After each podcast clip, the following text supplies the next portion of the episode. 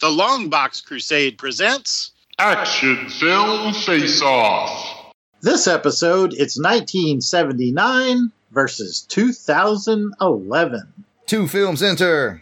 One film leaves. 2 men enter. 1 man leaves. 2 men enter. 1 man leaves. 2 men enter. 1 man leaves. 2 men enter. 1 man leaves. 2 men enter. 1 man leaves. But it ain't about how hard you hit. It's about how hard you can get hit and keep moving forward. How much you can take and keep moving forward. That's how winning is done. Now, if you know what you're worth, then go out and get what you're worth. But you got to be willing to take the hit. I'm feeling like a black ball. Welcome to Action Film Face-Off, the show where 2 random years are selected. My brother will bring an action film from one of those random years, while I bring an action film from the other random year. Then those 2 films will do battle using a variety of criteria, and a champion will be crowned by the end of this episode. But let me introduce one of your hosts. This is my brother, a U.S. Army combat veteran of Kosovo and Iraq, Jason the Weasel Skull Albrecht. Yes, indeed. We are going to score each of today's films on a scale of 1 to 10 in 5 categories. What are those categories, you ask? Well, they are 1, story. 2, overall spectacle. 3, best action scene. 4, the hero. And finally, 5, the villain. It's not necessarily in that order. You'd think we could fix the script by now, but we haven't. And we're not going to, so get used to it, folks. And then there will be the deduction round, where up to 10 points can be subtracted from the film's total for whatever we determine is the low point of the movie. Well, let's find out what this episode's first action film is going to be from my brother and co-host, a U.S. Air Force combat veteran of Iraq and a combat self-defense instructor, Jared Albrecht, the Yard Sale Artist, a.k.a. Death Probe. Thank you, Jason. Now, before I get to those films and we get them into our Video Dome arena, where people are already chanting for blood, we got to kick off this episode with special shout-outs to our Crusaders Club members, and the list is growing. These are the fine folks who have joined our crusade. They enjoy discounts from my online store, theyardsaleartist.bigcartel.com, early access to special Longbox episodes, and so much more. So these are the fine folks reaping the benefits and giving some much appreciated support to our show. Thank you for being a friend. Bill from the Bat Pod. Blasted or Stash It. Bob Busta. Braxton Underwood. David Collins at Wizards Just a Crazy Old Battle Wagon. Gene Hendricks. Gerald Green. I the Collector. Ivor Evans. Joe Thomas. John and Maggie. Jose Pollo. Maxwell Traver. Miranda W. Paul Heeks. Reggie Hancock. Rick from Jeff and Rick Present. Ronald Wendt. Ross Michaud. Ryan Daly. Samantha Maney. Sean Urbanski. Steve Cronin the Barbarian. Timmy. And the Toronto Cop. If we miss anyone on our list, we apologize. Keep in mind that we record these episodes well in advance of release, so if you're a recent addition, we'll be adding you soon, but no worries, just let us know that we missed you by sending an email to contact@longboxcrusade.com. We will get it straightened out. Now, Jason, you might be asking yourself. I ask myself, and I ask you guys like every podcast, and I always get the same response.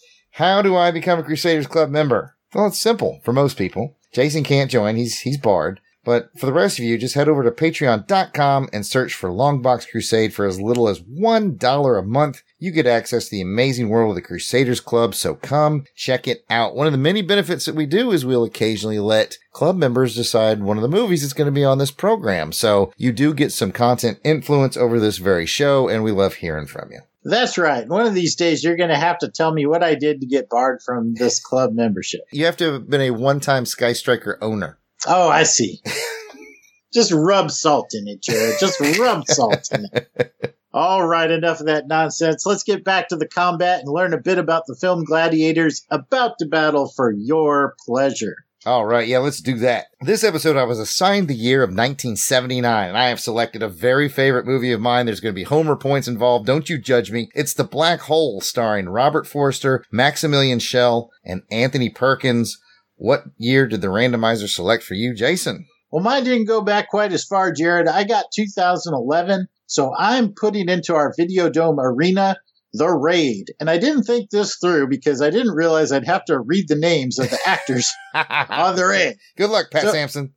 So I apologize to all the actors in case you are listening to this for the hatchet job I'm about to do on your names. It was starring Iko Uwais, Ananda George, and Ray Sahetapy.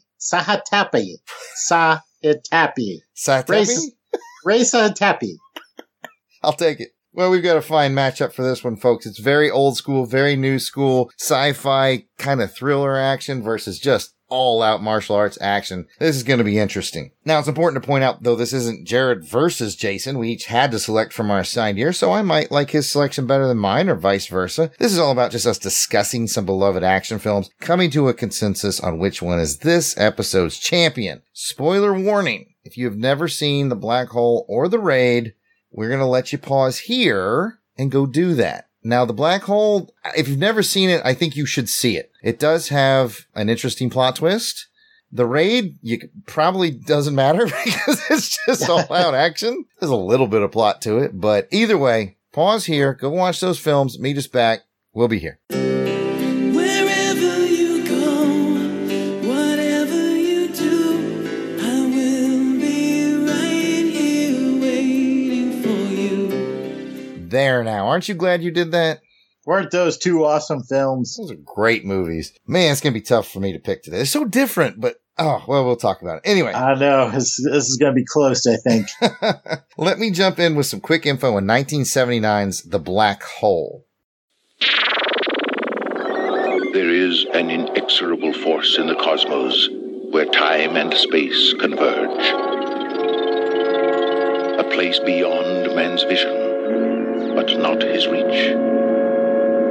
It is the most mysterious and awesome point in the universe, where the here and now may be forever. On my ship, you ask.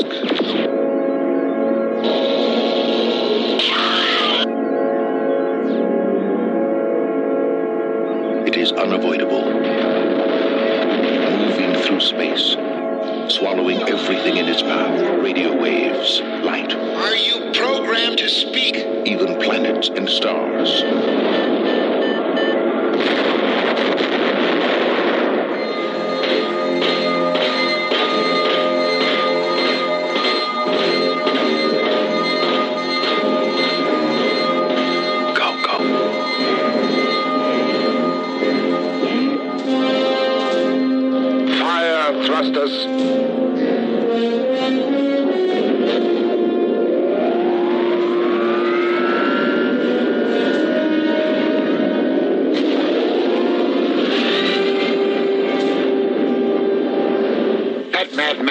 Straight for the black hole.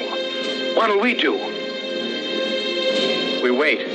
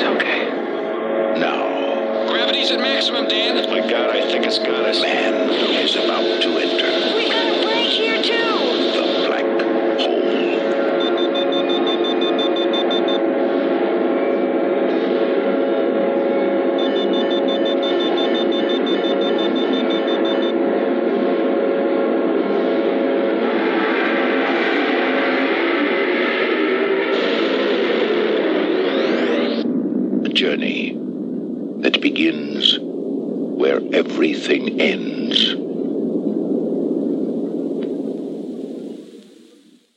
The cast and crew, as I mentioned before, you got Robert Forster, Maximilian Schell, Anthony Perkins, Ernest Borgnine, and a couple other folks. Everybody did a good job in this movie. Those are your heavy hitters. It's directed by Gary Nelson, and here's your synopsis. A small space exploration team stumbles across a derelict spaceship that was assumed lost many years ago, and it's parked on the precipice of a powerful black hole. The heroic explorers investigate to find that only the missing ship's eccentric captain, Hans Reinhardt, has survived, and he has a daring plan to travel through the black hole. Will the plan work? And what is Reinhardt hiding? And can our heroes figure it all out in time to avoid the most powerful force in the known universe? Let's get to some interesting trivia. Well, what I think is interesting. I guess it's up to you guys to decide. Number one, Jason and I had black hole wallpaper on our walls as children. That's right, we did. Our entire room was wallpapered in the black hole wallpaper, y'all. We had the Cygnus, we had the Palomino, we had the black hole itself. And Jared's head, like the Cygnus, I tried to put through that black hole and through and beyond. Weird, I don't have a memory of that. All right, let's get to the real trivia. Roddy McDowell and Slim Pickens did the voices for two of the robots, Vincent and Bob, in the movie. They are not credited for their voice work in either the opening or the closing credits. Just isn't in there. Those are kind of big names, too. Yeah. Roddy McDowell, Slim Pickens. Yeah, whatever. They did not get credit. But, you know, in the original Star Wars, James Earl Jones didn't get it either, so. I guess that's true, yeah. His voice acting wasn't on the radar back then. This nugget here I really like. This film and Star Trek The Motion Picture, which also was released in 1979, were the last two Hollywood films to include an overture. That was once a common feature of major studio releases. The film's overture is usually cut when they broadcast it on TV and things like that. And for those of you that don't know what an overture is, because they've been gone since 1979, when you have a really good score or composer or just real strong music in a movie, a lot of times they would play 10 to 12, 15 minutes of that score as people were being seated. You could just sit there and listen to the music, and then the movie would start. Thank goodness the copy that I have on my, I believe it's DVD, actually has the overture. Did yours have the overture, Jason? It did, yeah. And at first it kind of threw me off because I was like, did I click another button on the menu? Or yeah. And then I realized what it was doing. And I was like, oh, okay. And yeah, you're right. It's gone. You just don't see it anymore. No. It's kind of like, I remember I was watching, I think it was where Eagles Dare on DVD, and they had the break point in the middle of the film. Yeah, intermission. That's what it was. It was kind of the same thing where they play part of the score and you can go get some popcorn, soda, go use the restroom or whatever you got to do. Well, I've come to love movie scores over the years, and especially John Barry music. He does the music for The Black Hole. So something I wish they'd bring back from time to time, just as a little nod, you know, to the past. Imagine if you went and saw the next Star Wars movie and there was just 10 minutes of John Williams music at the beginning and then the movie started. I'd be okay with that. Yeah, I could live with that too. And we'll get into my final fact. Gary Nelson, the director, was not satisfied with the way the model shop had made Bob, the older robot, saying the robot did not look battered enough. So he went to the clay model that they were using for reference, and he hit it several times with a baseball bat. And then they rebuilt the robot using the new bat-smashed model. Oh, Bob did look like somebody took a baseball bat to him. He certainly did. That is what I've got on The Black Hole. Jason? What you got? Okay, I'll give everybody a rundown on 2011's The Raid.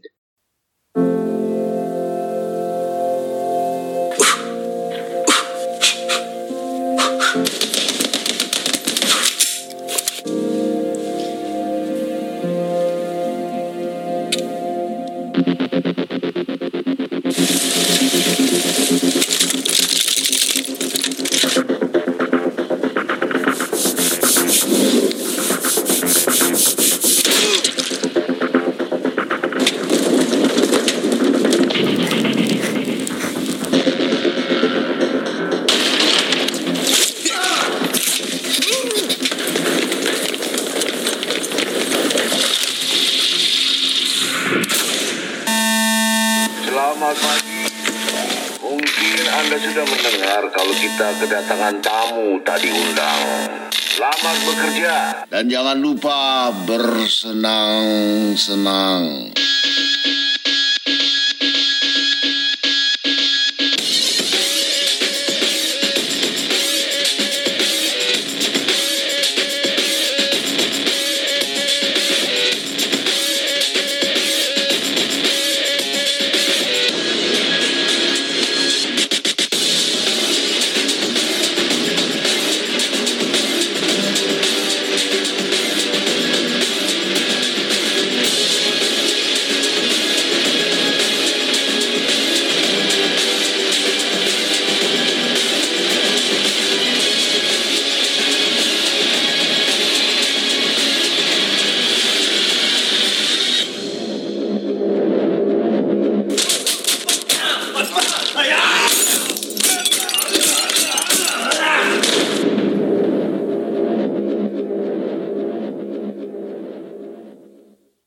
And here we go again with the cast and crew, including Iko Uwais, Ananda George, and Ray Sahetapy. It was directed by Gareth Evans. And the synopsis is, a squad of elite police officers arranged to take down a kingpin sequestered in the penthouse of an apartment building. Unknown to the troops, the raid is not sanctioned by the police and was organized by a corrupt police lieutenant.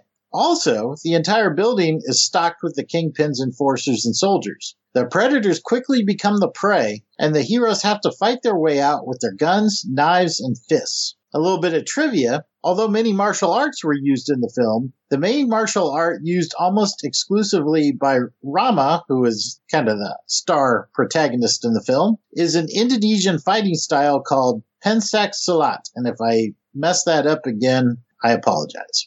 Also, every actor who played a police officer went through Indonesian Navy Special Forces weapons training, and I think it really showed in the film. I agree. And finally, Yayan Ruhian, and again, I'm sorry if I'm butchering this, the actor who portrayed Mad Dog, once was a martial arts instructor for the Indonesian Secret Service. I could tell he had a little experience. Yeah, he looked like he'd been doing that a minute.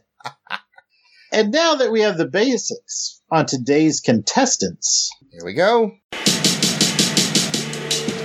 Ladies and gentlemen, test your might. Let's get ready to rumble! Fight. It's a street fight.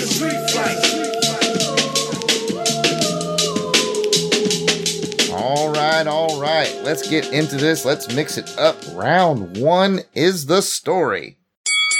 If you're up to me, I'd just kill you. So, how engaging and original is the story? Jason, give me your thoughts, starting with 1979's The Black Hole. Well, for some reason, 1979 and the early 1980s was a big year for sci-fi, space adventures. I don't know what it was. No, I'm kidding. Everybody... This is a Star Wars knockoff. It's one of many Star Wars knockoffs, and in my personal opinion, it's one of the best. I agree. The story, it's almost like the first half is almost like a haunted house. Yes. There's kind of a haunted blend of adventure. There's a little romance. There's some madness and treachery. And then the second half, as it kind of slowly builds up, it kind of accelerates to a thrilling, epic sci-fi space battle escape attempt conclusion. And yeah, I just really enjoyed it. What are your thoughts? Man, just like most episodes and most movies, because we grew up together, I'm right there with you. That you really do get a lot of angles. You, like you said, it's a haunted house in space, and then it becomes an escape, certain doom story in space. Of all the Star Wars knockoffs, like you said, this is the best one, and I've never seen anything quite like this. And that is a high compliment. I have never seen a movie quite like this. Yeah, no, that's true. Maybe it's the Homer talking from back when I saw it as a little kid. You know, in 79, I was 3, but it was coming on TV and stuff by the time I was 5 and 6. I just could not get enough of The Black Hole. The Black Hole comic books, we read them about 100 times. I think we had some action figures, too. Yep, action figures. There's only, I think, 3 or 4 issues of the comic. They basically did the movie adaptation, and then I think they did one or two more where that shows what happened after they went through the black hole. The point is, there's very few comics, but we just like, that's how you stayed in touch with movies back then, so read them and reread them. Such a unique story. Look for a solid score from me here. But before we do that, I need your take on the story of The Raid from 2011. I thought it was an interesting story. I found it interesting that we never get the full story. Mm-hmm. A little bit frustrating, but interesting as well. Well, but I thought about it, and it's actually kind of cool because it's told from the perspective of Rama. It's the guy that's caught in the middle. It's the little guy in the story that he has no idea what secret deals have come down between this corrupt police lieutenant and the organized crime that's in there. He has no idea it's even going on until it's kind of revealed to him in the movie. You really get the sense of it's a little fish in a big pond, man, and he's just trying to survive. Mm-hmm. And I thought that was kind of cool. Overall, it's a pretty simple story of combat and survival in a really confined space, which is cool. And then you added on a little added complexity of the brothers angle. Again, Rama being the brother of the guy that was kind of the, I don't know what he was. He was a high muckety muck with the... He's like the right-hand man to the main boss. Yeah. until he got his right hand stabbed to the table. Through it, yeah. That'll happen. If you're not a good right-hand man, that's what happens to your right hand. I guess so. Lessons learned. But anyway, I thought it was a compelling story. Not a whole lot of twists and turns there. None really needed, but I did like the perspective of Rama being caught in the middle. I thought that was kind of cool. Yeah, I'll agree with you. The Rama perspective thing was by far the most interesting thing to me, be it just the little, very brief scene we get at the beginning that he has a pregnant wife to get home to, so that gives you more motivation for that character. Mm-hmm. And the brother's story was pretty good. Otherwise, I found the dangling the carrot of the whole crime boss thing in front of us without really explaining it, I kind of found it a little bit annoying. I didn't put it like deduction round annoying because I kind of get what they're trying to do. But on the other hand, I was like, you know, maybe we didn't have to spend so, because there was like a lot of long dialogue scenes, especially near the end with the lieutenant going on his tirade, and then the big boss had like a 4-minute speech while he had a gun held to his head. And I'm just like, you're giving me a lot, but you're giving me nothing. So it's like, eh. Yeah, I know what you mean. Yeah. It's like either reveal it to us or don't reveal it to us. Yeah. And if you're not going to reveal it to us, then trim the dialogue down. If I don't need to know all this, then why am I watching this guy just go on and on and on? You know, I don't know. I still liked it overall. It was a great concept. Great concepts can be simple, and I think that's what we have here. Agreed. So let's score them on a scale of 1 to 10, 5 being average. It's just fine. It does its job. No problem. No bells, no whistles, but 5's right down the middle. With that barometer set, what are you going to score the story of The Black Hole? I'm giving that one a solid 8. The story was very complex, very rich, interesting characters interwoven, kept me engaged the whole way through. So it gets an 8 from me. As listeners to the show will know, Jason and I often have the same score, and that's not going to change today. I scored it an 8. Let's see. I don't know. I feel like you like the Raid story a little better than me. So let's see what score you gave that. 1 to 10. What do you got for the Raid? Well, although I liked what they tried to do with it, let's be honest, you don't really need to have that complex of a story here to make this type of movie interesting. I settled on a 6. I thought it was a little above average, but didn't quite hit the mark, I think, for me in all the right places. Well, folks, here we go again. I scored it a 6. There's not a lot of debate on this program, people. It's just Jason and Jared agree with each other a lot. But hey, you know what? That's okay. But if you don't agree with us, if you're a listener who doesn't think that we're on the right track, then by all means, sound off in the comments. Go to AFFO Podcast on Twitter and let us know. We love hearing from you. Yep. And that's it for my round 1. So take it away. Okay. So for round 2, we're going to talk about the heroes.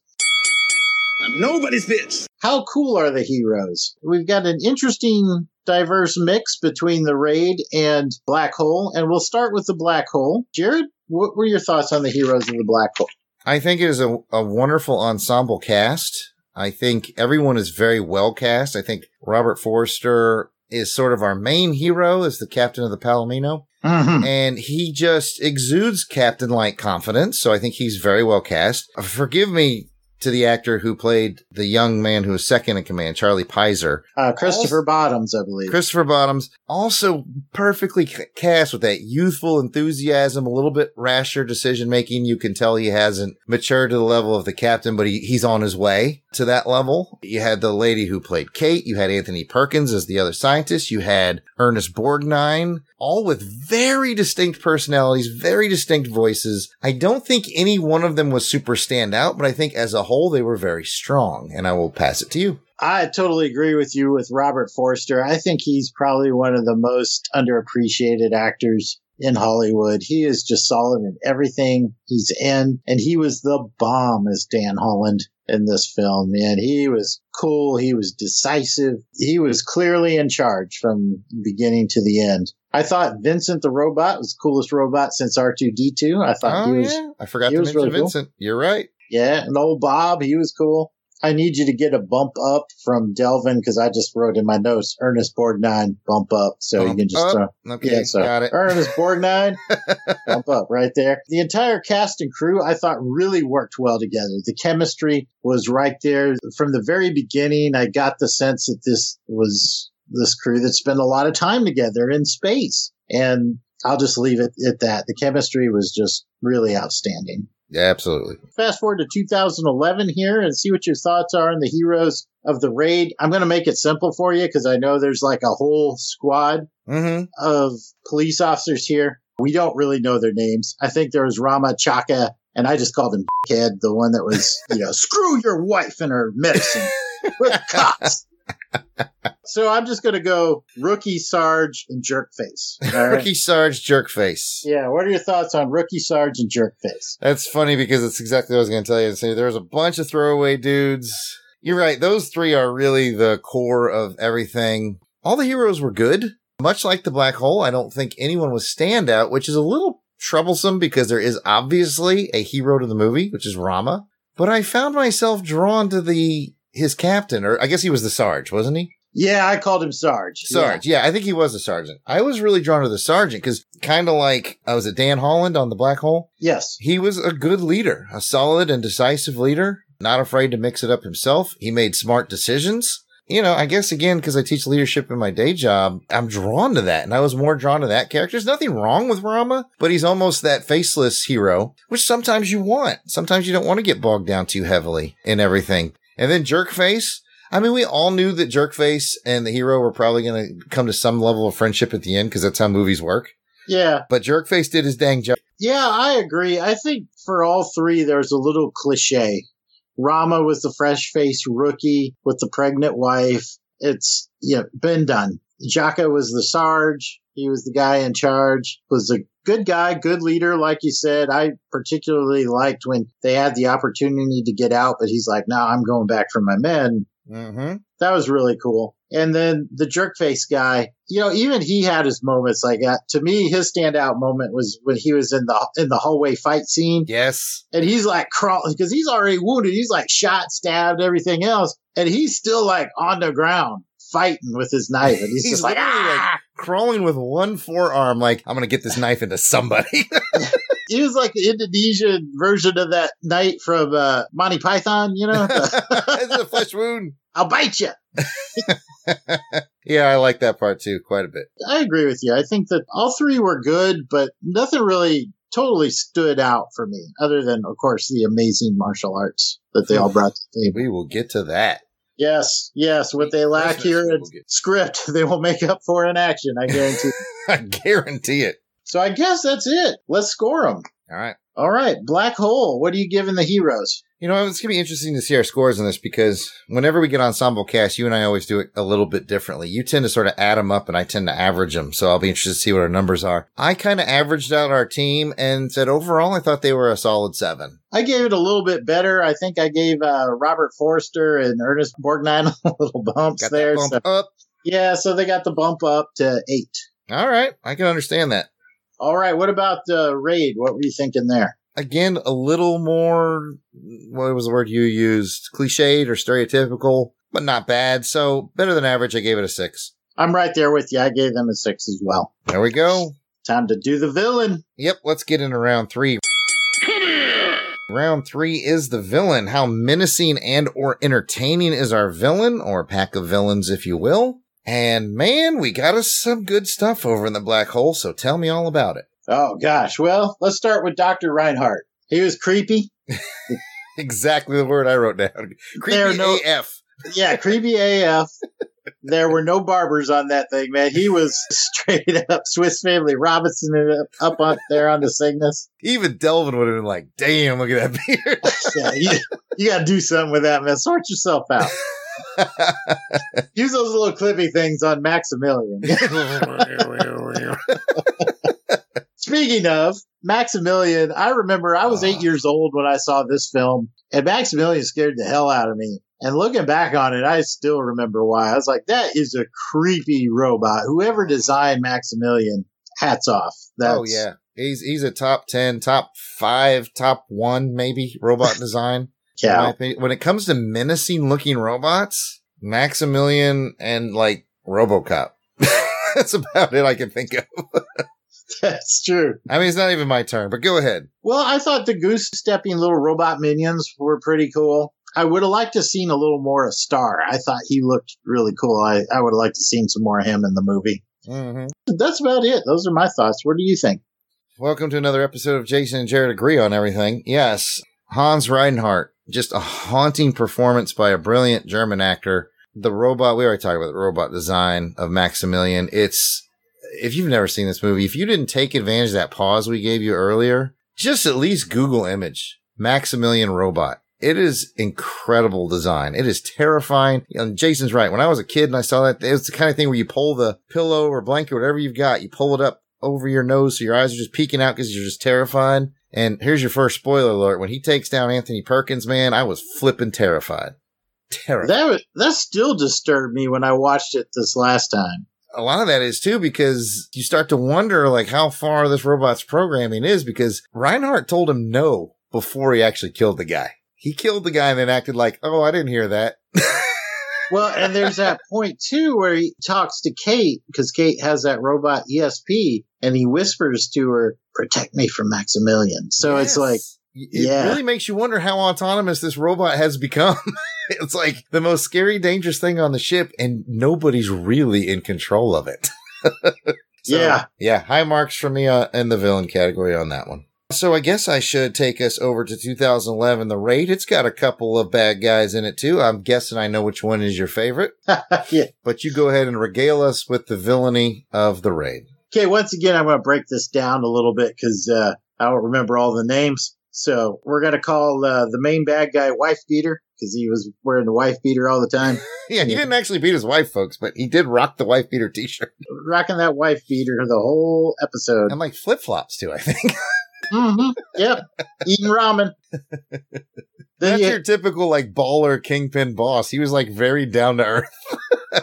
I will say though that one of the scenes I thought was really cool in there. Yes. Was when he had them all those dudes lined up on the floor and he's like popping caps into the back of their head. Pop, pop, pop. And then he gets to the last guy, he's out of bullets. And then he's just like, hold this. And he leaves the gun on the guy's shoulder. It's kneeling up on the ground. Goes to his drawer, opens the drawer, and all these bullets roll forward. His choices are bullets or ball-peen hammer. And which do you think he picks up?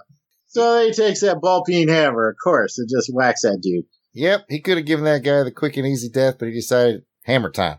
And I think that tells you all you need to know about Wife Beater. Yes, I love it. I love it when a director tells you a ton about a person in a very simple moment. And mission accomplished. Then you have Mad Dog. Woo. My personal favorite. Mad Dog was this little dude. Boy, this guy was packing a wallop. I mean, he had to be like maybe 2/3 the size of the Sarge in that fight scene. And holy cow. What really impressed me about him is he liked to fight. And like he could have just shot the Sarge in that one scene. And he like puts his gun down and gives the Sarge a chance to fight. And we see that a couple times in the movie. He's so confident in his skills and just loves to fight. So he's pretty cool. And then finally, you got the brother. I think his name was Donnie, or was it Danny? Donnie? I don't remember. Again, this is another aspect where I think we could have used a little more information. I get it. You know, we had these two brothers who have been estranged and they make a connection there at the end. I don't know. I just didn't feel like I had much emotional investment in that relationship. So that's my breakdown of the villains. Same. All right. Yeah, great Kingpin. I just really like the way they played the main Kingpin boss guy, because he wasn't what you see in every movie. You know, if I told you there was sort of a Asian martial arts film and I told you to mental image the big boss, we'd probably see a really sharp suit and slick back hair and sunglasses. This guy's hair is messed up. He's wearing a wife beater and some like sleep pants. This guy was like the Indonesian version of Big Lebowski, man. He was. And it's very interesting that he did that. And then he had his right-hand man who was the strategist, and that was Rama's brother. And then he had his left-hand man, which was the tiny guy. They just called him Mad Dog. Mad Dog, that's right. Like they said, something like he's all fists and feet or something like that. They weren't lying, man. And I can't put it any better than you did. It's a great crew of villains, and that's all I got. Let's score them. All right. The Black Hole, you got a really provocatively villainous bad guy and a badass robot. Yeah, I think overall, I'm going to give that one a 7. All right, I liked it a little better than you. I gave it an 8. Let's go to The Raid. Got a little bit of a trio there. That's mainly the big boss and the Mad Dog, because the brother ends up helping more than he harms. True that. What do you got for those guys? You know, when I compared him side by side with the villains of The Black Hole, I didn't see a whole lot of daylight. I gave them a 7 as well. As did I. So we match on those 7s on The Raid, and I just like The Black Hole. I just think that the performance of Dr. Hans Reinhardt, Maximilian Schell, was awesome. And that's it for my round 3. All right. Well, I will take us into round 4, which is overall spectacle. Is that your best? How visually engaging is the film overall? We're talking stunts, effects, cinematography, all that good stuff. So starting with The Black Hole, what were your thoughts on the overall spectacle of The Black Hole, Jared? I would say flat out impressive. This movie is model work. It's matte work. There's so many matte paintings. This is a Disney film, by the way. It's one of Disney's big high-budget live-action films. And at some point, they asked if they could use the camera arrays from Star Wars. Basically, they said, yeah, but they put an incredibly high price tag on it. So they actually invented new camera arrays for themselves for this movie. There's so much inventiveness in it. The big thing that I want to give credit to for the spectacle is not only the robot designs are really good, the ship designs are good, but my biggest thing I want to give for spectacle, and this is brilliant on the director's part, we got a movie called The Black Hole, and The Black Hole is sort of that shark in the water. It's always out there. They managed to fit it in the background of a lot of scenes. They did. You see that black hole just back there kind of swirling, just being that constant menace that you know is going to have to be faced at some point. So overall spectacle from the sci-fi tech specs point of view is really good. And then when you add in that clever way, they add that ominous tone throughout the whole movie. It holds my attention. What do you got? Yeah, I totally agree, particularly in that dinner scene. Yep. Yeah, it's always there, even in the quiet moments. I've come to the conclusion that 80s model work trumps early to mid-90s CGI, man. I still think it trumps a lot of modern CGI. It really holds up. I really like the effects, the zero-G effects on the Palomino, too. I thought that was really cool, how they opened with those.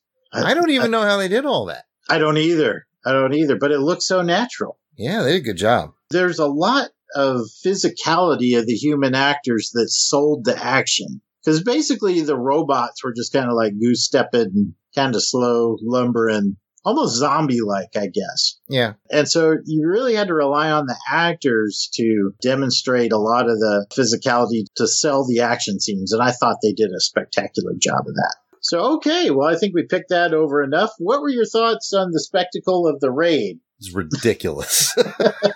It's ridiculous. This is a spectacle movie pretty much from beginning to end. And what's kind of glorious about it is they did put it in that small space, that dilapidated space, so they don't need to put all the money on the screen. In fact, it's better that it's dilapidated and run down, so you don't need a lot of money on the screen. It plays so well, and I just got to give it absolute tip of the cap to the cinematographer. Maybe it was the director, one of the two, a combo. The action scenes are so insane and frenetic, and they film them so well. This is not one of those movies with shaky cam or you kind of fill in the blanks of the action. They show you every step of it, different angles. The camera makes you feel the hits and the moves. I'm just watching the camera work and jaw on the floor. This movie is amazing and spectacle, and I will pass it to you. Yeah, I wrote down here my thoughts on this. I said, this is like a Jackie Chan movie hopped up on steroids after doing a line of cocaine. Man, this thing was just insane amount of action. You're right. The way they filmed it, it kept you glued to the screen. There were no cheap angles. There were no shortcuts. It was all physicality of these actors, and it was very impressive. The martial arts scenes were obviously the creme de la creme. I mean, everybody's going full bore, but I thought the weapons handling, even like early on in the movie, I really appreciated the amount of detail they put on to how they handled their weapons. They professionally executed every one of those scenes. And I'll even throw out a little bonus to, you remember those two snipers that were in the opposite building? Right. I was impressed because it really showed them they were doing the breath control exercises that you're trained in the military to steady your breathing. And I watched them do it as they pulled the trigger. Even those snipers looked very realistic. Hats off to the attention to detail for the scene. Yeah, there's no commando here, man. Here on Action Film Face-Off, we take our military tactical weapons usage seriously. Then have no Schwarzenegger shooting M60s from the hip, which is glorious in its own way. Yeah, that's cool. We're not going to poo-poo any Commando now, but but this full-bore tactical details correct thing, I noticed it too. You get tactical gunplay, you get empty hand fights, you get knife combat, you get machete combat, stick, broken glass. I mean, ridiculous. There's all kinds of different combat. Anyway, I think this is your round. Yeah, it is. But I think we're done. I think we can go ahead and score it. Let's lead off with The Black Hole. What did you score the spectacle in Black Hole? Man, they pushed the envelope with inventiveness and technology, and they managed to keep that ominous atmosphere all throughout. Totally engaging. A little bit of limiting. I mean, you can look at it now and see a little bit of the man behind the curtain, if you will. But overall, strong 8. I scored it a little bit lower. I did like it. I think it holds up pretty well. Obviously, for me, it's well above average. I gave it a 7. Makes sense to me. And then let's talk about The Raid. What'd you give The Raid? Let's go ahead and queue up our Mortal Kombat sound file for this here. Perfect 10. Flawless victory. Perfect 10 for me. Flawless victory. I would question your sanity if you did. Perfect 10. The spectacle's ridiculous. All right. Well, that's mine. So why don't we talk about best action scene there, Jared? Let's do it. Let's go to round 5. Put the knife away and shut your mouth. And round 5 is the best action scene. This is Action Film Face-Off, so you better have a good action scene if you're going to be on the show. So let's start 1979's Black Hole. You're going to watch the movie a while, and you're going to start to worry. You're going to be like, man, are we going to get a good action scene? So tell me what you got. What's your favorite scene? And it's going to be the same one. So I don't know. Because to me, I kind of had to break it down. So let me start by saying this is how I broke it down for Black Hole. Okay. So action scene number 1, I considered the rescue of Kate McCray. Right. When they had to go bust her out of that little, whatever it was, that mind-altering facility there. And this probably needs to go into the spectacle round, but how good is the hero music that John Barry wrote in that scene? Captain Holland busts in. Yeah. The hero music is so good. I'm sorry, go ahead. Yeah, you're absolutely right. That is part of our spectacle here. So action scene number 2, I call Battle of the Bridge. That's the one where they're making their way back. They're caught in that big, long corridor. You had all the bad guy robots up firing down at them, and Vincent and old Bob had to use those strafing runs. Action film number 3, I called Corridor Standoff, Charlie to the Rescue. That's the one where they finally make it. They're almost back to the ship, and they're pinned down by those robots in the corridor, and then Charlie comes in from behind and in case you didn't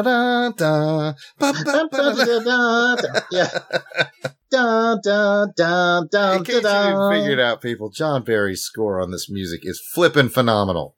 So then number 4, I called Meteor Shower Battle of the Greenhouse. So that's right. When the meteors start coming down, they have to make their way. They're going through the greenhouse. It's decompressing, frost everywhere. They're almost across without getting sucked up. Robots are after them. And then finally, number 5, Maximilian versus Vincent. Oh, yeah. Okay. Does that make sense? Did I miss anything out? Yes, I'm going to tell you right now that I cheated and I called all that Escape from the Cygnus. Because that's what I wrote down. It includes all of that. Okay. Well, then that's it. That's the one. But my favorite part of that was Battle of the Bridge. I thought the bridge scene was really cool, how they were fighting and watching Vincent and old Bob make those strafing runs, I thought were pretty cool. That is definitely a highlight of the Escape from the Cygnus segment that I cheated and picked. Basically, I picked the So you just said second half. That's the last third of the movie. Got it. All right. So, which of the many, many options you had in The Raid did you select? Okay. So here I had 7. First is the stairwell firefight. You know what I'm talking about. Guns blasting. Yep. Okay. Second, I called Out of the Frying Pan into the Fire. So basically when they had to cut their way down into that floor underneath of them, they had to fight all the people in that room. Right. And then I think that's the one that also ended up with them using the fridge and the propane. Yeah. Okay. Third, I called 7th Floor Knife Fight. Yes. So I think we know what we're talking about. Number 4, Sarge versus Mad Dog. Ooh, that was good. That was a good fight, man. 5, Machete Fight. Ooh. You know what I'm talking about. I know what you're talking about. 6, Drug Lab Melee. Oh, God. That's where white guys start getting some shots in, too, man. He beat that dude with a chair. Yeah.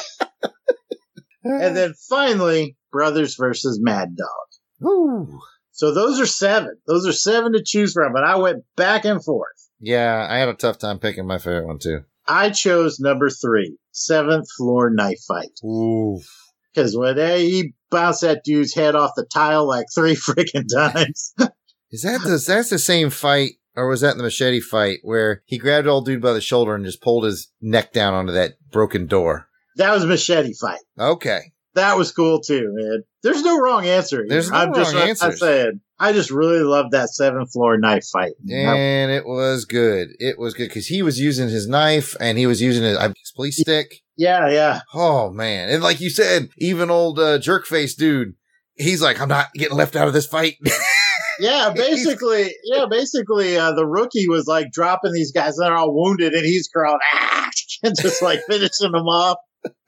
Well, man, let's drop some scores then. Over on The Black Hole in 1979, I cheated and did Escape from the Cygnus. You particularly liked the bridge battle. What did you score it? I gave this one a 7 as well. I thought this was well above average. None of these were the greatest action scenes I've ever seen, but, you know, you take them in total, they're very good. And I think I'll land on a 7. And that's exactly what I scored it as, a 7. And as I've gone on and on and on about, I think if you take away the John Barry score, you lose a whole point. I think the score just really accentuates the action. It does not hurt. All right, man. Lots to choose from over there. You went with the 7th Floor Knife Fight, which you can't go wrong with, and you scored it a 10. Flawless victory. Ooh, he gave it a 10. The flawless victory. Yep. I had a hard time picking as well, and I think while the movie overall gets a full 10 in spectacle, I didn't think any particular fight got a 10. I thought there was a bunch of 9s, and my favorite 9 was the 4-on-1 machete fight. That was a great fight, man. I just love how it starts, because he's cornered, and he can't get that door open, and because he's trying to run, because it's 4 guys with machetes against him, he's trying to run, he can't get that door open, then he just has that moment where he's like, well, I guess this is what we're going to do today. Yeah. I ain't no easy win. And he didn't just wait for him to come to him. He ran to them. And I was like, go get him, man. Go get him. Yeah, that flight turned to fight in a heartbeat, man. So I scored it a 9. This movie, every scene Jason mentioned, I would probably score in the 9 area. They're like all 9s. That one just had my particular favorite flourish to it. Yeah, you couldn't go wrong with any of these scenes, man. That's it for action scenes. So I guess the last thing we need to talk about is the deduction round. Tiger uppercut! Are we going to reduce anything for ridiculousness? And we'll start with The Black Hole. Was there anything ridiculous about this movie that we need to knock a point off for, Jared? I'm going to make some adjustments. There will be one deduction. Ah. Because I think ESP with a robot is stupid. It makes no sense to me how anyone could have ESP with a robot. I don't like it. Interesting, yeah. I just don't understand how it would work. And I mean, it's not ESP. See, use the phrase ESP. Well, yeah, I know that's what they called it, but it's not extrasensory perception. It's technopathy, isn't it? Isn't that the correct term? I guess. When you're able to communicate telepathically with a robot. I read a lot of X-Men, so. You know me and the X-Men, so. I just don't dig it. I just think it's a little too weird, but don't worry. That -1 is going to get a +1. I'm not sure if I mentioned this yet, but the music is really good. The John Barry music, and +1 for the overture that we haven't seen any of those since 79. The music is wonderful, people. If you're a fan of film score music, this is probably one that got past you. It probably fell into the black hole of obscurity. Anyway, go check it out. John Barry, I mean, he scored tons of James Bond films. There's a reason he's one of the best. There's a reason he has multiple Academy Awards sitting on his mantle. Check out the music to The Black Hole. +1, so it all balanced out my deduction round for that one. Okay, well, I got nothing. I'm not deducting anything from that. You minus it. I'm not minusing anything, Jared. What about The Raid? Are we taking anything off for The Raid? I almost took off a point from The Raid for the use of fluorescent light bulbs as a knife. What? Because they break so easily, but then I was like, no, that was awesome. So no deductions for me. No deductions for me either. I'm not taking any points off of either of these masterful films. So I think all we got to do is score it. Yep. That brings us to the end of all of our combat rounds. Our fighters, who are very different from one another, are both very bloody. much like our heroes at the end of The Raid, and I'm about to do some math for you.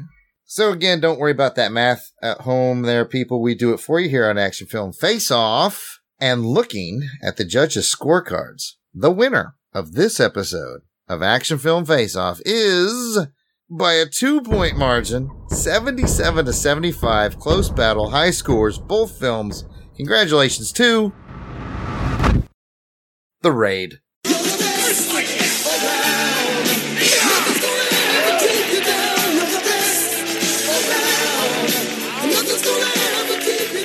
Well earned.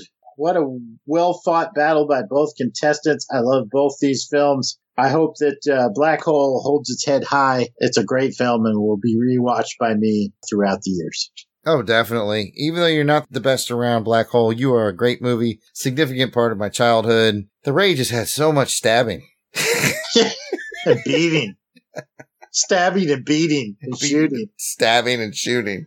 Now, Jason's going to be taking us to the randomizer here in just a second, but I want to take this moment to remind you that whatever he gets in the randomizer may not be the next episode. We've got a holiday special coming in there. Well, it's not technically a holiday. We don't want to reveal it, but it usually is like the last day of October. So that might get released before this episode. It might release after this episode. We're not really sure, but just know whatever randomizer he's going to pull is going to be for the next full episode of Action Film Face-Off, not the mystery holiday episode where you would probably maybe wear a costume to it.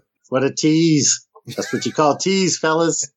All right. Congratulations once again to The Raid. Hadouken! Quick insert here. We are not actually going to be polling the randomizer in this episode because we have polled for the next Action Film Face-Off in our upcoming holiday special. It's a secret as to what holiday the special is going to be built around, but you might carve a pumpkin for it.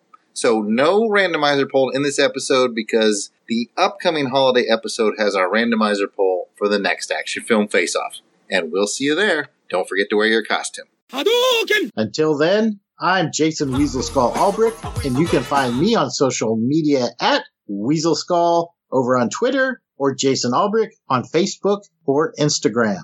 And you can find me, Jared Albrecht, the Yard Sale Artist, a.k.a. Death Probe, at Yard Sale Artist. That's Twitter, Facebook, Instagram. It's all Yard Sale Artist. And oh, by the way, Jason, I just did Dragon Con this past weekend, and I was invited to speak on the 20th anniversary. Yeah, 20 years.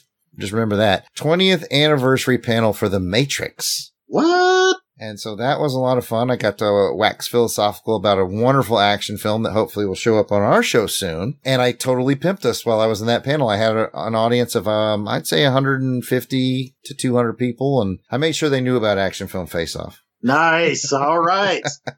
So we might get 3 more. We might get some more. Anyway, be sure to check out all of the shows under the Longbox Crusade umbrella by subscribing to Longbox Crusade on iTunes, Google Play, and pretty much all your finer podcatchers. Or you can listen directly to our episodes at www.longboxcrusade.com. And I mean, we've got shows about classic TV. We've got shows about classic movie serials. We've got shows about comics. Shows about Transformers comics. We got a Fam Film Fridays is on the network now. So there's a lot to be heard, my friends. So check out Longbox Crusade. You can get all that, and it's by all your favorite creators right here on the show, plus some other guys that we've been known to hang around with. And if you'd like to send a question or comment, you can do that by hitting us up on the Twitter at AFFO Podcast. Or you can send us an email at contact@longboxcrusade.com, or you can use Longbox Crusade on Twitter, Facebook, or Instagram. And if you want to interact with us via the live chat and be entered to win some free stuff on our live raffles, join us for our next episode of Doing It Live Stream over on YouTube. Those are the second Sunday of every month, and we always start at 3:30 p.m. Central Time-ish. You can get signed up for that by looking up Longbox Crusade on YouTube. Please subscribe to our channel and click the bell so you get reminder notifications for when we go live. Woo! Having said all that, we want to thank you guys for tuning into this episode. We appreciate you listening. Hit us up on your iPhone if you're listening on the iPhone. Give us a review. We greatly appreciate it. 5-star. And if you don't like the show, then give us 5 sarcastic stars. We'd appreciate that. And until next episode, keep your head down. And your knuckles up.